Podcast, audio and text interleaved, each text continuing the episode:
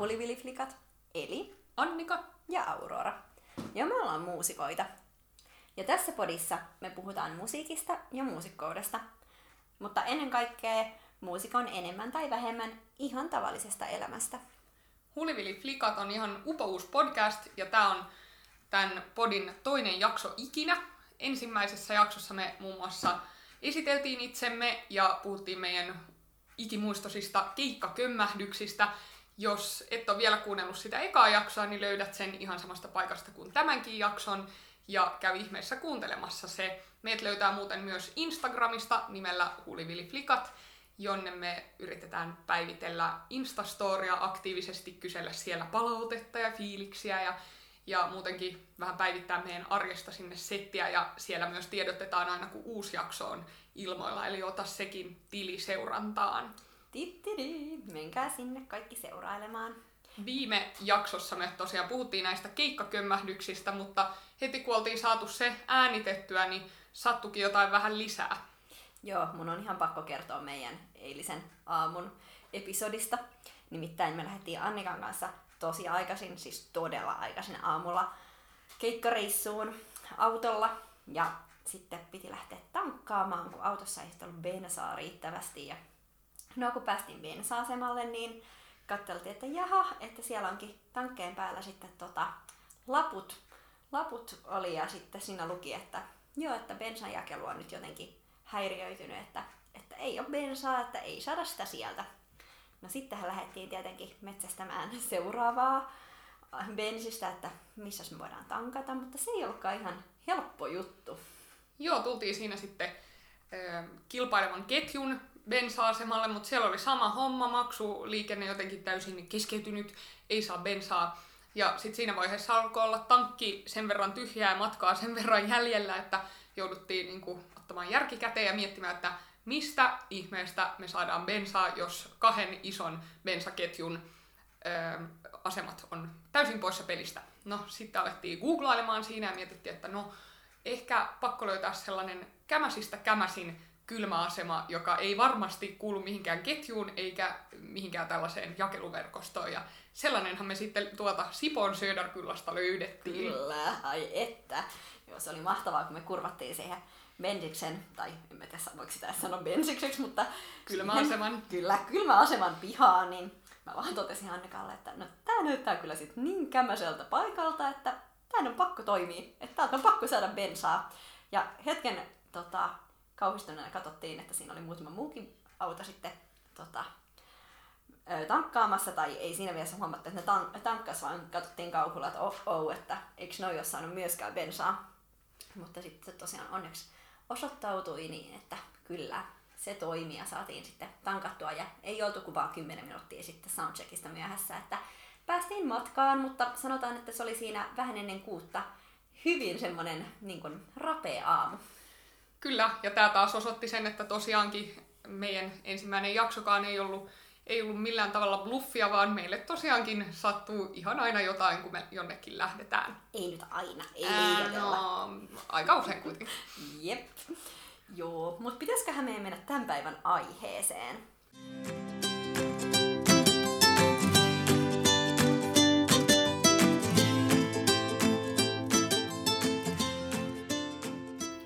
Yes, viime viikon tai viime jakson aihe oli vähän tämmöinen kevyempi, hupsumpi, mutta nyt ajateltiin puhua vähän ehkä vakavammasta ja ainakin todella paljon keskustelua herättävästä aiheesta, eli esiintymisestä.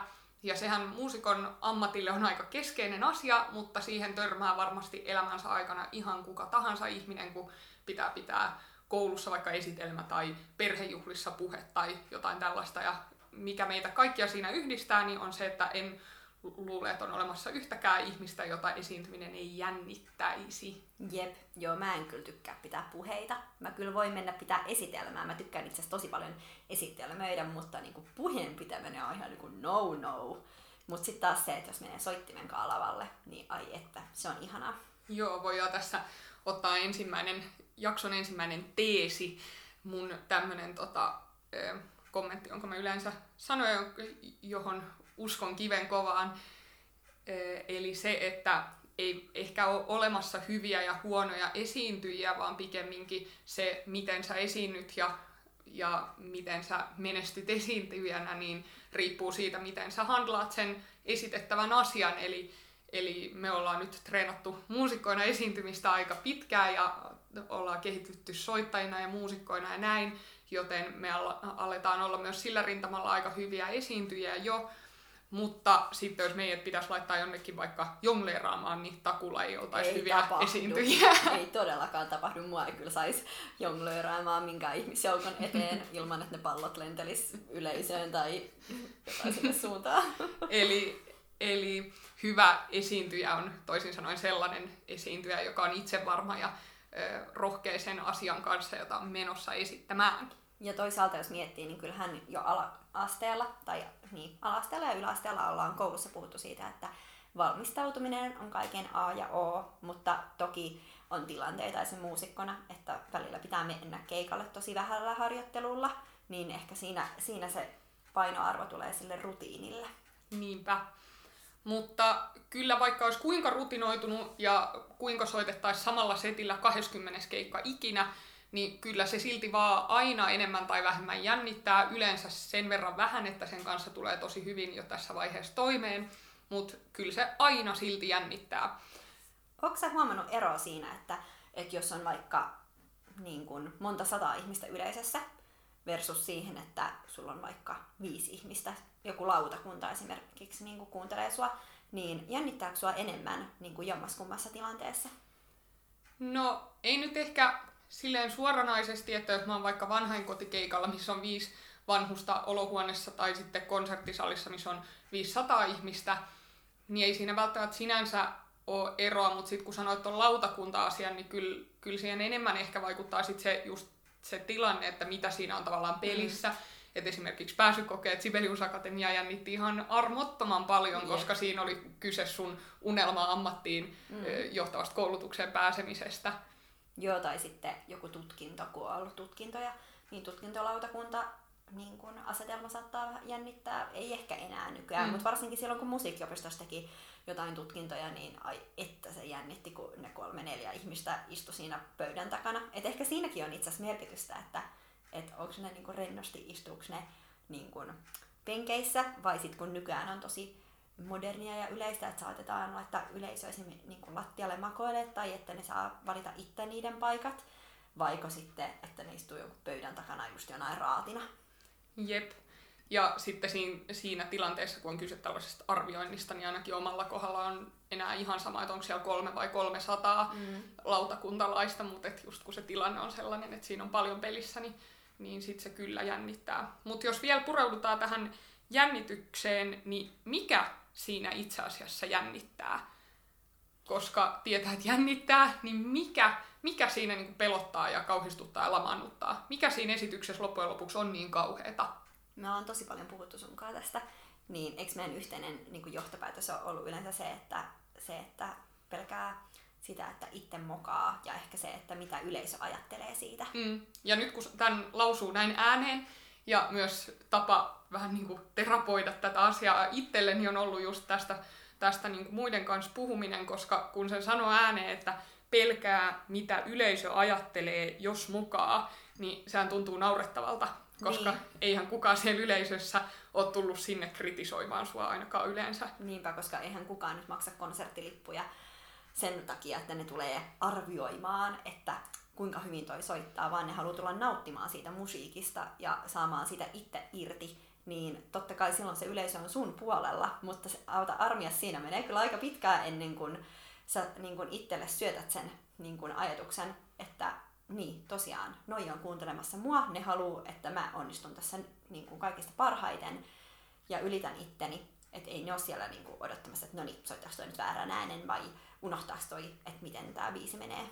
Ja silloinkin, kun siellä yleisössä on joku, jonka tehtävä on ikään kuin antaa sulle kritiikkiä tai palautetta, vaikka, vaikka konserttiarvostelija tai se on vaikka just joku tämmöinen pääsykoe tai tutkintotilanne tai sitten vaikka niin kuin akateemisessa maailmassa, että sulla on joku opponoimassa sun esitelmää, niin silloinkin sen ihmisen tehtävä on kuitenkin antaa sulle palautetta, josta sä voit kehittyä. Mm. Sen ihmisen ö, asema siellä on kuitenkin se, että hän, hän haluaa auttaa sua kehittymään tai haluaa auttaa sitä ö, genreä kehittymään tai yleisöä löytämään hyviä konsertteja tai jotain tällaista, ei siksi, että hän olisi siellä kaivelemassa sun virheitä. Ja tämä on mun mielestä niin kuin itselle ollut todella tärkeä ja niin kuin uraurtava asia ymmärtää. Nimenomaan yleisö on sun puolella.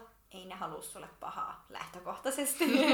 tai sitten pitää olla jotain vinksalaa, jos joku, joku toivoo, että toivottavasti toi soittaa nyt väärin tai, tai mokaa tai nolaa itsensä, niin sit, siinä on niinku asetelma jo jotenkin vähän vinksallaan sitten. No miten, kun tuli nyt tällaiset vähän oudommat tilanteet puheeksi, niin onko sulla itsellä jotain sellaista negatiivista esiintymiskokemusta, joka olisi jättänyt suhun niin kuin jäljen ja vaikuttanut sun esiintymiseen sen jälkeen? Joku tämmöinen tavallaan öö, kuva sellaisesta mahdollisimman huonosta esiintymisestä, jonka sä oot itse kokenut, jota sä niin kuin yli kaiken pelkäät, että se toistuisi? No totta kai silloin, kun oli tosi paljon nuorempi esim. musiikkiopistossa, niin kävi joskus sillä lailla, että unohti, niin kuin, tai kun jännitti niin paljon, niin saattoi unohtaa, että miten se kappale jatkuu. Niin sitten tavallaan ehkä se, että jos se kappale on katkennut sen jännityksen takia ja sitten semmoisen blackoutin takia, niin onhan se ollut tosi hirveetä. Mm. Ja sitten ehkä varsinkin se, että sit jos on joutunut aloittaa esim. alusta sen kappaleen, vaikka tavallaan silloinhan jos se katkee, niin se pitäisi jatkaa siitä kohin, mihin se on katkennut, tai, tai joku tommonen tilanne, niin totta kai nuorempana, nuorempana on tosi paljon niin kuin vaivannut. Ja sitten varsinkin se tietenkin, että jos joku on niin kuin sanonut sen konsertin jälkeen niin kuin vielä esimerkiksi jotain siihen liittyen, että kun se on tavallaan ollut luultavasti sen jännityksen takia, tai yleensä hän, se on nimenomaan jännityksen takia, niin sitten jos joku on tavallaan kommentoinut sitä, että no miten sulle nyt noin kävi, tai, että, tai jotenkin vähän inhottavasti tai näyttänyt jotenkin hassun ilmeen sit siinä kohdassa tai jotain, niin totta kai se on niin kuin jäänyt sellaisena niin kuin negatiivisena muistona, vaikka siitä olisi pitkä aika. Itsekin muistan muutaman tuollaisen ihan konkreettisen tilanteen, jossa on saanut tavallaan jonkun kommentin tai palauttaen sen keikan jälkeen, just erityisesti niin kuin nuorempana, vaikka yläasteikäisenä ja näin, joka ei välttämättä ole ollut ollenkaan pahan suopea kommentti siltä, hmm. joka on kuullut sen, mutta on saattanut sanoa vaikka, että olipa hassu kappale. Joo, tai, tai tota, että, että sä, sä muuten näytit tosi totiselta lavalla. Joo, toi on paha. Toi on ihan hirveätä kuulla. Niin, niin siinä kun on just se esityksen jälkeinen niin kuin sellainen adrenaliini vielä ja, ja kaikista ehkä itsekriittisimmillään, niin sitten mm. tällaisenkin pikkusen kommentin kuuleminen niin saattaa, saattaa niin kuin jotenkin jättää aika ison jäljen. Et siinä on myöskin tota, saanut itse oppia, että aika iso vastuu, kun antaa palautetta, niin mm-hmm. niin ettei, totta kai pitää kyetä antamaan niin kuin rakentavaa ja kriittistäkin palautetta, totta mutta kai. ettei kuitenkaan ikinä mene siihen niin kuin henkilöön. Niin, ja sitten ehkä pahin on just se, että jos se tulee jotain läheiseltä niin kuin kaverilta tai mm. kollegalta tai perheenjäseneltä, niin se on niin kuin pahin. pahin. Ja kyllä mä muistan ainakin, että joku kaveri on joskus jonkun keikan jälkeen sanonut mulle jotenkin vähän silleen inhottavasti. Mm. Niin totta kai se on jäänyt silleen mietityttää ja sitten aina niin kun, ei ainakaan parantanut sitä oloa. Niinpä. Ja sitten lähtökohtaisesti harvoinhan niin kuin joku random ihminen, joka on kuunnellut jotain konserttia, ja sitten jos, jos sä oot soittanut joku väärän äänen niin eihän se nyt ikinä tuu sanomaan sulle, että no mm, sä soitit siellä yhden väärän äänen. Ei si- me yleensä edes huomaa sitä. Niinpä. Sitten mulla oli myös pitkään jotenkin tällainen kilpailuvietti, mikä tuli musiikkiin, josta, josta mä oon onneksi päässyt vähän eroon. Mutta että jos soitti vaikka jossain matineassa, eli tällaisessa niin kuin oppilaskonsertissa vaikka musiikkiopistossa, ja siellä oli sitten vaikka toinen saman soittimen soittaja, joka oli about yhtä pitkällä kuin mä, ja sitten hän soittikin mun mielestä vaikka paremmin kuin mä, mm. niin sitten oli ihan hirveät paineet mennä sen jälkeen esiintymään, koska kyllähän mun piti olla vähintään yhtä hyvä. Ja tämä on sitten myös toistunut tämän jälkeen vielä mun tuolla kauppakorkeakouluopinnoissa. jos joku menee ja pudottaa ihan täydellisen esitelmän, niin sitten tuntuu kauhealta mennä, mennä tekemään se sen jälkeen. Joo, ja mä muistan silloin, kun mä soitin mun sivuinstrumenttia selloa niin kuin teini-ikäisenä, niin sitten kun mä olin niin kuin vanhempi kuin mitä moni muu sellisti oli, tai että kun se oli totta kai mun sivuinstrumentti, niin mä olin alkanut soittaa sitä paljon niin kuin myöhemmin, vaikka mä soitin sitä silloin tosi paljon ja harjoittelin, niin sitten jotenkin se, että mä olin vanhempi kuin moni niistä muista sellisteistä, ja mä olin soittanut vähemmän aikaa, niin mä muistan, että se niin kun sittenkin sellaisen asetelman usein, että, että, että jos joku nuorempi soitti mua ensin ja soitti tosi hyvin, niin sitten että, että totta kai mun pitää soittaa paremmin, tai siis paremmin, mutta vaikka se olisi ollut helpompi kappale, niin tavallaan onnistua yhtä hyvin. Joo, ja tämäkin on, niin kuin, nyt kun sen sanoo ääneen, niin ihan täysin, täysin typerä ajatus. Todella, siis todella typerää. Mutta miten kun esiintyminen jännittää niinkin paljon kuin se jännittää, ja aina enemmän tai vähemmän se jännittää, joskus kauhistuttaa, mm. joskus niin kuin täydellisesti lamaannuttaa, myös meidän kohdalla, niin miksi ihmeessä me sitten silti esiinnytään?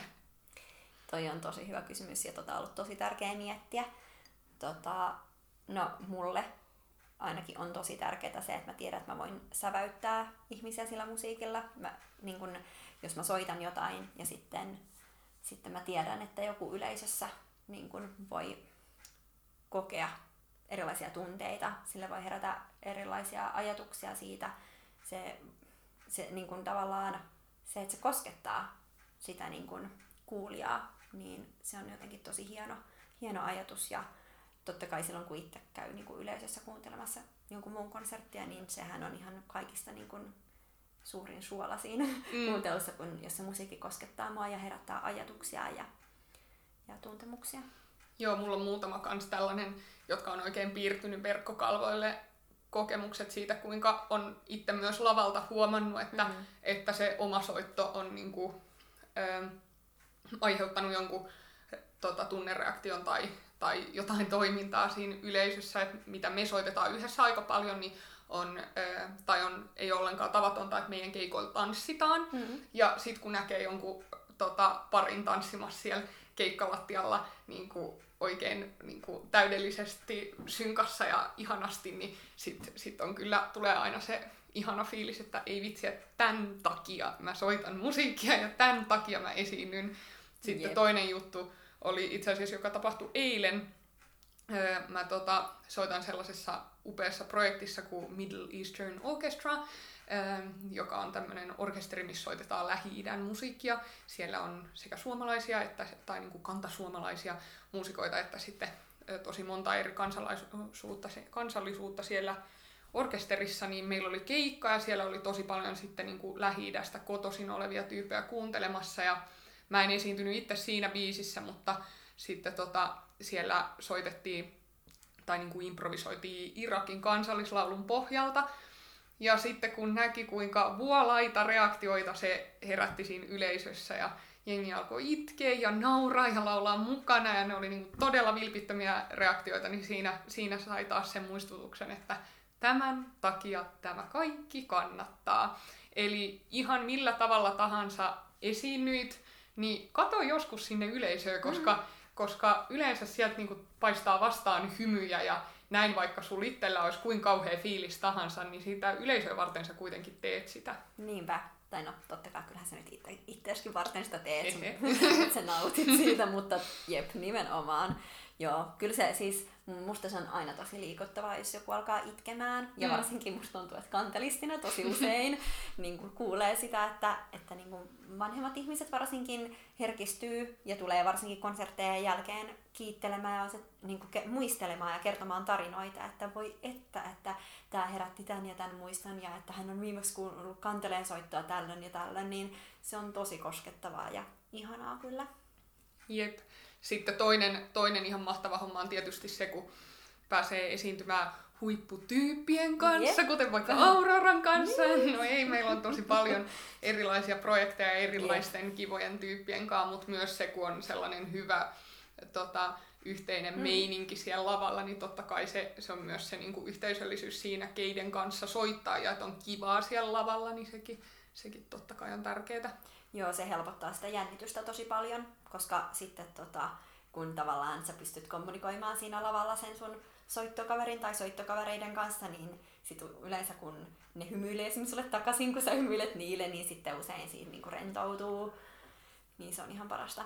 Mm-hmm. No, mut mennäänpä siihen sitten vähän eteenpäin, eli mitä muuta jännitykselle voi tehdä kuin katsella soittokavereita tai, tai tota, vastaanottaa yleisön ihailevia reaktioita.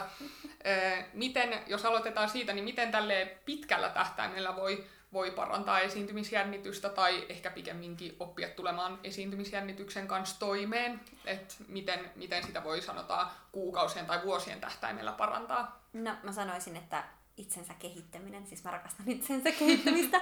Eli se, että jos sä jännität esiintymistä, niin hakeudut sellaisiin tilanteisiin, että sun on pakko esiintyä. Eli esiinnyt mahdollisimman paljon, vaikka se tuntuisi tosi inhottavalta ja pahalta, niin kyllä siis mitä enemmän sä oot tehnyt sitä, niin kyllä se rutiini tekee sen, että et sit se ei hirvitä enää niin paljon. Ja sitten mm. itsensä nolaaminen on kyllä hyvä esimerkki kanssa, että mitä enemmän sä oot niinku altistanut ittees sellaisille tilanteille. Okei, sit jos sä nolaat itsesi, niin sit sä et saa olla itse kriittinen, mutta silti. niin se kyllä totta kai ää, helpottaa. Joo, sellainen hyppy syvään päätyyn auttaa kyllä monessa asiassa, että altistaa itsensä sille ö, kauhealle asialle tässä tapauksessa esiintymiselle ensin kerran ja sitten joka ikinen kerta sen jälkeen on kuitenkin niin kuin lähes poikkeuksetta aina helpompi. Pitäisikö meidän kertoa tässä vaiheessa meidän sellaisesta periodista, meidän esiintymisperiodista, mitä Joo. me ollaan opintojen aikana aina tota, vuosittain käyty, tai itse asiassa sä oot käynyt kaksi kertaa vuodessa, mä oon käynyt kerran vuodessa. Joo, meillä muuttui vähän toi opetussuunnitelma siinä välissä, mutta me tosiaan tota, opiskellaan tuolla Sibelius Akatemian kansanmusiikin aineryhmässä, ja siellä kuuluu tota, opintoihin tämmöinen aluksi aivan todella kamala. Rehellisesti sanoen anteeksi, jos joku opettaja kuuntelee tätä. Mutta ihan todella kauhistuttava periodi, mutta kolmen vuoden aikana, kun sillä kävi sitten kaksi kertaa vuodessa, niin siitä tuli joka kerta tosi paljon siedettävämpi.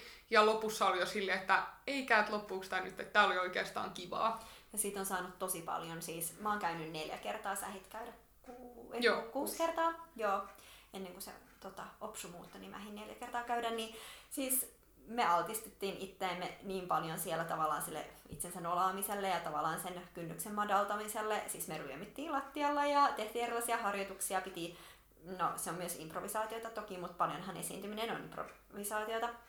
Niin meidän piti tehdä erilaisia öö, no, kohtauksia esimerkiksi, tai ottaa soitin ja sitten soittaa vain jotain kaikkien eessä, tai sitten oli kolme tyyppiä, josta jonkun piti tehdä kehollisesti jotain liikettä ja kahden piti soittaa ja kaikki erilaisia tuollaisia tehtäviä, mutta tavallaan me totuteltiin siihen, että me oltiin koko ajan niin kuin ihmisten katseen alla, eli yleensä oli just sellainen asetelma, että puolet porukasta katto, kun sä mm. teit niitä, niin tavallaan se, että vaikka sulla ei ollut mitään hajua, että mitä mä tuun seuraavaksi tekemään, niin tavallaan sit sun pitää siinä hetkessä vain äkkiä päättää, että nyt mä teen tätä, toivottavasti ne muut seuraa, reagoida siihen ja sitten hyväksyä se tilanne.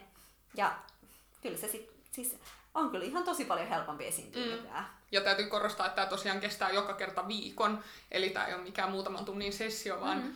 vaan se on viikko, jolloin niin kuin keskitytään vain ja ainoastaan tähän, ei, tehdä, ei ole mitään muuta koulua sillä viikolla, että se on ollut meille tosi iso etuoikeus päästä, päästä tällaiseen opetukseen mukaan, mutta siinä on ollut myös mun mielestä ne isoimmat aha-elämykset sitä, kun ollaan tehty muutakin kuin soitettu, eli jokainen muusikko on joutunut pois sieltä omalta comfort zoneilta, on ö, tanssittu, on joskus näytelty, joskus mm. on harjoiteltu ihan vaan sitä, että miten kumarretaan se, on, se oli mun lempiharjoitus, että, että käveltiin ö, lavalle ja sitten piti kumartaa, tai piti esitellä itsensä ja sitten mm. kumartaa. Ja sitten otettiin erilaisia rooleja, siitä voitaisiin puhua kohta lisää niin otettiin erilaisia rooleja, tai sitten mentiin ihan niin kuin sellaisena plankettina, ihan niin kuin omana itsenään. Joo, yksi, yksi ehkä kaikista koskettavin harjoitus itselle, tai vaikein harjoitus oli myös sellainen, missä niin kuin muut istu yleisössä ja sitten piti mennä istumaan tuolille niiden kaikkien eteen, eikä sanoa yhtään mitään, ei tehdä mitään muuta, mutta istua siinä ja minuutti siinä piti istua. Se oli, se oli kans sellainen, niin kuin, siinä ei voinut piiloutua yhtään minkään taakse. Mä en ole ikinä tehnyt tuota harjoitusta. Kannattaa kokeilla, jos on mahdollisuus. Mutta voihan jännitykselle, esiintymisjännitykselle tehdä tosi paljon kaikkea muutakin. Mua on ainakin itse auttanut valtavasti. Tämä on tämmöinen tylsä karu fakta, mutta se, että on kehittynyt soittajana. Kyllä. Eli se, että hallitsee sen esitettävän asian, niin kuin tuolla aiemmin jo sanottiin, niin paremmin ja paremmin, niin silloin myös se itsevarmuus siinä asiassa – paranee ja silloin, silloin ehkä vähemmän pelkää sitä epäonnistumista. Todellakin. Ja sitten mitä, niin, no, niin, mitä, mitä paremmin sä osaat sen sun esiteltävän asian, niin sitä paremmin se yleensä varmaan menee myös. Mm. Ja sitten toki se liittyy myös niin kuin ihan sellaiseen yleiseen itsevarmuuteen, Kyllä. että jos sä voit kehittää sun itsevarmuutta niin kuin ihmisenä muutenkin kuin sen itse taidon kautta, niin sitäkin kannattaa tehdä. Ja sitten totta kai se, että sä juttelet ja analysoit ja puhut siitä mm. niin kun jonkun kaverin kanssa, niin se auttaa kans ja myönnät sen, että sua jännittää. Mm. Meinasin just sanoa, että, että jo sen niin kuin vaan verbalisoiminen, että mua jännittää esiintyminen aika paljon, niin jo se saattaa, mm. saattaa niin kuin laukasta jotain. Sitten totta kai mielikuvatreeni, ihan se, että sä niin kun etukäteen mietit sitä tilannetta, niin auttaa. Ja mä teen sitä tosi paljon, mutta toki sitten mä huomaan, että, että sit usein se tilanne ei meekään silleen, mitä sä oot kuvitellut. Mm. Niin tavallaan siinä on vähän puolensa, että, että sitä ei kannata tavallaan myöskään liian pitkälle miettiä. Tai sit sitten se tilanne kannattaa miettiä tosi monesta niin kun, niin kuin näkökulmasta ja niin kuin, että miten se tilanne voi oikeasti, tai että on useampi niin vaihtoehto, miten se voi mennä. Ja tähän mielikuvaharjoitteluun on olemassa tosi paljon kaikkia niin harjoituksia, joita voi tehdä. Esimerkiksi mä oon tota, ihastunut sellaiseen kirjaan kuin ton, ää, niin kuin entisen balleriinan Minna Tervamäen taitaa olla Minnan metodit nimeltään sellainen Joo, kirja, jossa on, niin kuin, siellä on kaikkia treeniohjeita ja tällaista, mutta myös muutama mielikuvaharjoitus, niin, niin muun muassa sieltä, mutta tosi monesta muustakin paikasta löytyy ihan sellaisia harjoitteita, joita voi niin kuin vähän aivojumpata. Mutta mi- millaisia vinkkejä meillä olisi sit sellaisia niin kuin salamavinkkejä, että kun noihan on aika tosi pitkän niin kuin ajan aikavälin niin kuin asioita, mm. kyllä, niin että miten niin kuin, tavallaan jos menet esiintymään, niin millä asioilla sä pystyt niin kuin, nopeasti ottaa sen tilanteen haltuun? Mm. Aina ei ole puolta vuotta aikaa kehittyä esiintyjänä ennen kuin pitää mennä lavalle, vaan joskus pitää vaan, on vaan pakko mennä vaikka huomenna esiintymään, niin sit siihen on kyllä tällaisia kikkoja, joilla voi, voi vähän huijata itseään ehkä paremmaksi esiintyjäksi ja silleen boostata omaa itsevarmuutta. Tai ainakin just se, että tulee mukavampi olo siellä mm, mm. ihmisten edessä yksi meidän suosikkijuttu yeah. on ehdottomasti, jonka mä oon oppinut ehkä pitkän tanssitaustan kautta, johon se kuuluu tosi luonnollisesti, ja josta on tullut mulle tärkeä myös tämmöinen vähän rituaali ennen, mm-hmm. ennen keikkaa, niin on laittautuminen. Se, että miettii vaatteet etukäteen, missä mulla on mukava ja itsevarma esiintyä, miten mä laitan mun hiukset, miten mä meikkaan. Kaikki tämä, mm-hmm. joka tuntuu pinnalliselta, mutta toisaalta mä oon vakuuttunut siitä, että, että sillä toisaalta voit just niin kuin ottaa vähän sellaisen tehdä itsestään vähän itsevarmemman version omasta itsestä ja sitten toisaalta se myös aika hyvin vie ajatuksia muualle, jos vähän kihartaa tukkaa ja laittaa Todellakin. ripsaria siinä ennen keikkaa. Sitten yksi, mitä mä usein käytän, on myös niin hengittäminen. että ennen kuin mä astun lavalle, niin mä hengitän muutaman kerran syvään ja sitten mä meen. Mä oon oppinut mun lauluopettajalta sellaisen, joka myös puhallinsoittajana on tosi hyvä, mutta joka toimii myös silloin, kun pitää vaikka puhua, että vaan laittaa käden ö, tolleen, ö, nyt mä demoan täällä tälleen visuaalisesti, mikä ei tietysti ääniraidalle tule, mutta tuohon rinnalle, ja sitten vaan hengittää muutaman kertaa syvää, siitä tulee ihana turvallinen olo, mm. ja sen jälkeen on aina vähän parempi fiilis mennä lavalle. Hei, tota, pitäisikö meidän puhua meidän omista esiintymisrutiineista tai että mitä me tehdään ennen kuin me mennään esiintymään. Tai kyllähän me tuossa vähän jo avattiin niitä, mutta, mutta kun meillä on tosiaan yhdessä yksi erityisen hupaisa tämmöinen rituaali, mitä me tehdään. Joo, tämä on esimerkki siitä, että eri ihmisille toimii eri jutut ja minkään, ö, mikään tämmöinen rutiini tai rituaali ei ole, ei ole tota toista huonompi. Jep, nimittäin kun totta kai on niitä päiviä, kun ei yhtään huittaisi mennä keikalle tai ei jaksa tai on väsynyt tai jotenkin fokus vähän hukassa, niin no, lähtökohtaisesti me tosi usein lähdetään autolla keikalle. Ja jos ei lähetä, niin tämä toteutetaan jossain muussa muodossa. Kyllä. Niin meidän perinteinen tämmöinen rutiini on tosiaan autolagaus. Eli mm-hmm. me annetaan itsellemme lupaa, että okei, 20 minuuttia, niin kun sen, silloin kun me ollaan tultu keikkapaikan pihaan, niin 20 minuuttia laitetaan kello tikittää ja me niin kun, miten se sanottaisi, me väsä, Sil... niin, väsähdetään vai silleen niin kuin rojahdetaan sinne autoja alas. Ei. Joo, silloin saa, silloin saa niin kuin rötväillä 20 minuuttia ihan vapaasti. Ei tarvi puhua toisilleen. Saa somettaa. Kaikki, mikä on normaalisti ö, ei-suotavaa, niin on silloin sallittua. Saa scrollata Facebook-feedia tai mitä tahansa. Ja, tai niin sitten meillä on hirveä hepuli. Jep, ja heittää aivot täysin narikkaan. Ja sitten kun kello soi, niin silloin salamana kassataan itsemme ja niin kuin, nyt mennään ja rokataan. Joo, ja se on parasta, että sitten kun me mennään esimerkiksi tervehtistä keikkajärjestäjää tai muutenkin sille esittäytymään, että moi, me ollaan täällä, niin sitten me ollaan niin skarpina, että terve, me ollaan Alea, me tullaan nyt tänne keikalle, bla bla bla. Niin tota, ei yhtään arvaisi sitä, että, että me ollaan hetki sitten oltu ihan niin kuin siellä kuopan pohjalla, että ei jaksa. Jep, Alea on siis meidän bändinimi, käykää tsekkaamassa sen. Mutta Joo. tota, ähm, muutenkin mun, mulle itselle on tärkeää, kun jotkut ihmiset, mä tiedän, niin haluaa silleen super, super paljon keskittyä ennen keikkaa ja ehkä just tehdä näitä mielikuvaharjoitteita just silloin ennen keikkaa ja ehkä haluaa olla ihan hiljaisessa tai mahdollisimman vähän ärsykkeitä tai pidellä vaan soitinta käsissä tai jotain tällaista, niin mulle ei toimi ainakaan nykyisin, tämäkin voi ehkä mennä kausissa, mutta ei toimi ollenkaan se, vaan, vaan mun pitää saada jotenkin olla mahdollisimman lainausmerkeissä normaali ennen sitä keikkaa, että jos on vaikka jossain baarikeikalla tai jossain klubilla tai näin, niin mä haluan yleensä istua ihan niin kuin viimeisiin minuutteihin asti siellä tota, yleisön puolella jossain pöydässä ja juoda kokista tai, tai mäkkärillä just selata Facebookia tai puhuu vaikka päivän säästä Auroran kanssa, että et, et mulle ei ollenkaan toimi sellainen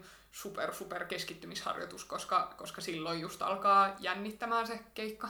Joo, mulla on kyllä toi ihan sama, että joskus mä saatan lankuttaa just ennen keikkaa, mutta tota, tai se auttaa siihen tavallaan siihen fokukseen. Joo, ja myös siihen fyysiseen olotilaan, että jos on sellainen ö, löllö ja epäkeskittynyt olo, niin, niin sit saa jotenkin kerättyä ehkä vähän energiaa, sekin on hyvä vinkki. Joo, mutta yleensä kyllä just se, että vaan tavallaan tekee sit tilanteesta tosi neutraalin, juttelee toisen kanssa, sitten yli sanoo aina, että "Aa, mua jännittää nyt pikkasen. Mm. Jos semmoinen tilanne on, siis on toki tosi paljon keikkoja, joihin niin kun menee lavalle, niin ei jännitä yhtään, mutta se mm. jännitys on oikeasti vaan hyvä asia, koska silloin sä keskityt vielä, niin kun, sulla on se fokus ihan erilainen, Mm. niin tavallaan se on positiivinen asia, että sua jännittää. Ja sitten myös just, niin kuin vähän äsken sivuttiinkin, niin jos sä esiinnyt jonkun kanssa, niin opit tuntemaan se sun esiintymiskaveri, että niin kuin miten hän reagoi siihen esiintymistilanteeseen, koska sitten jos, jos tota, toisella vaikka ei ole ihan hirveän hyvä esiintymisfiilis ja toisella sitten taas on, niin sitten se, että se kaveri tota, vähän boostaa tai heittää läppää tai jotain tällaista voi auttaa tai voi pahentaa sitä tilannetta tosi paljon. Eli opit tuntemaan myös, jos esiinnyt jonkun kanssa, niin, s- ää, niin kuin hänet, että miten hän toimii siinä. Joo, se riippuu tosi paljon ihmisestä, mutta mun mielestä me osataan hyvin boostata kyllä toisiimme. Joo, ja yleensä se sitten ajautuu vähän tällaiselle läpänheitto ja siitä eskaloituvalle hepulitasolle. Mut hei, kun sä meet lavalle, niin otatko sä jonkun roolin vai meekö sä ihan niinku omana ittenä sinne? Tämä on tällainen juttu, mistä puhutaan paljon, että, että tai yleensä puhutaan siihen malliin, että onko rooli hyvä asia vai huono asia. No, mä en ole hirveästi kumpaakaan mieltä. Mun mielestä on tärkeää, että sä voit olla niin kuin oma itsesi lavalla, että sä et ajattele, että sun on pakko olla niin kuin parempi kuin sinä itse, koska sä itse et riitä siellä lavalla.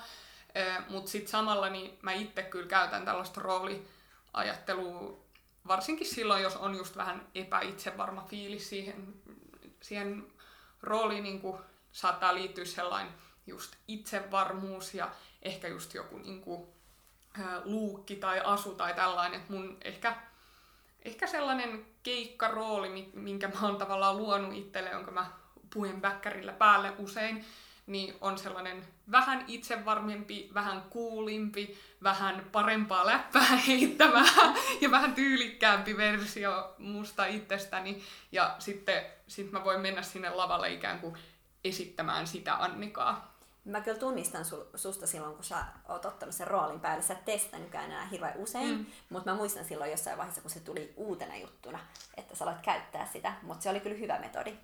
Kun mä taas itse ehkä niin kun, yritän mennä aika niin kun, luonnollisesti lavalle. Että totta kai kun sä oot lavalla, niin vaikka sä sit oma itsesi, niin on sulla silti semmoinen pieni niin kun, ö, ehkä semmoinen rooli päällä.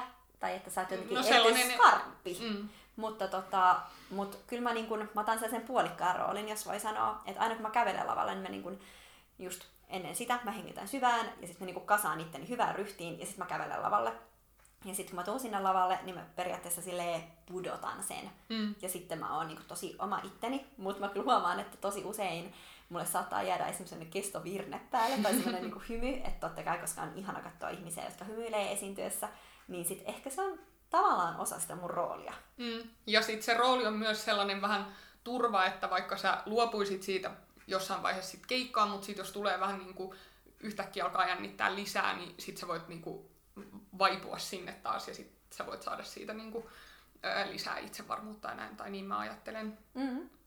Joo, se riippuu kyllä ihan ihmisestä, että mikä toimii kellekin. Mut, ja sit, jos mä menen esim. pitää jotain esitelmää jollekin yleisölle, joka ei tiedä musiikista esim. mitään, olettaen nyt, että mä pitäisin musiikista jonkun esitelmää, niin kyllä, silloin mä otan kyllä otan mm. sen niin kuin asiantuntija roolin päälle. Joo, tässä voi taas palata mun tota, kauppakorkeakoulun varjoelämää. Siellä kanssa tota, tosiaan ö, opiskelen hankkenilla ja siellä on tosi paljon ryhmätöitä, jotka on kehittänyt mua esiintyjänä taas mm-hmm. aivan valtavasti, mutta jotka on myös ihan kauheita. Ö, ja, ja aina, erilaisia. Joo, ja aina kun mä oon, tai niin kuin vuosien varrella mä oon oppinut sen, että mulle toimii siellä sellainen, että mä otan sellaisen kansantaloustieteilijä Annika tota, roolin päälleni ja joskus mä jopa niin kuin, saatoin laittaa vaikka eri silmälasit päälle tai niin kuin, tälleen konkreettisesti. Totta, sulla oli kahdet silmälasit, Joo. sulla oli sun taiteilija silmälasit ja sun tämmöinen kauppatieteilijä silmälasit. Kyllä.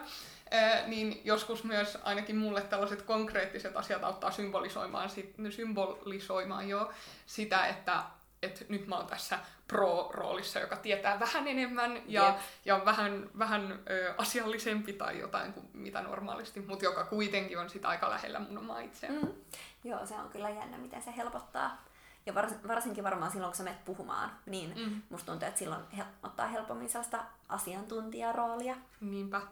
Mutta pitäisikö meidän nyt niin summata tämä meidän tämän päivän jakso joo. yhteen?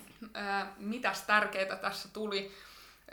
esiintyminen jännittää ihan kaikki enemmän tai vähemmän. Siitä ei kannata pyrkiä kokonaan eroon, koska siitä on myös hyötyä, mutta se esiintyminen kannattaa niin kuin oppia hallitsemaan. Todellakin. Ja siihen on paljon keinoja. Netistä löytyy tosi paljon, siitä on tosi paljon kirjallisuutta tehty.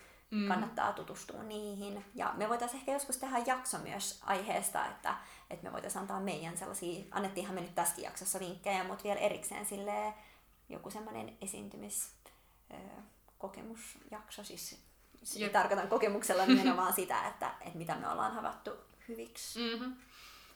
Totta.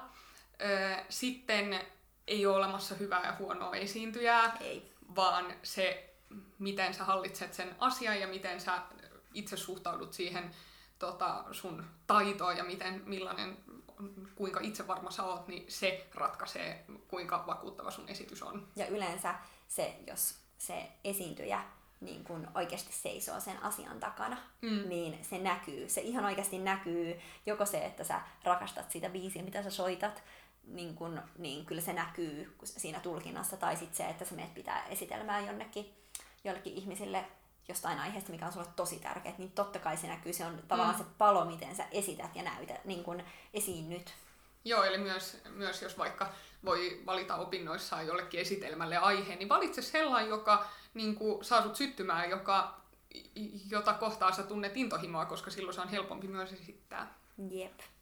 No mutta hei, menkää sinne Instagramiin ja tykätkää meistä, jos ette ole tykännyt. Ja tota, me palataan sinne meidän seuraavan jakson aiheista. Yes, ja tosiaan Instagramista meidät löytää nimellä Hulivili-flikat. Siellä saa antaa palautetta, jaksoideoita, kaikenlaista. Joo, mutta toisaalta voidaanhan me paljastaa tässä vaiheessa jo, mistä me ensi jaksossa puhutaan. No tehdään se. Sitten seuraaviin jaksoihin saa vaikuttaa Instagramissa. Kyllä.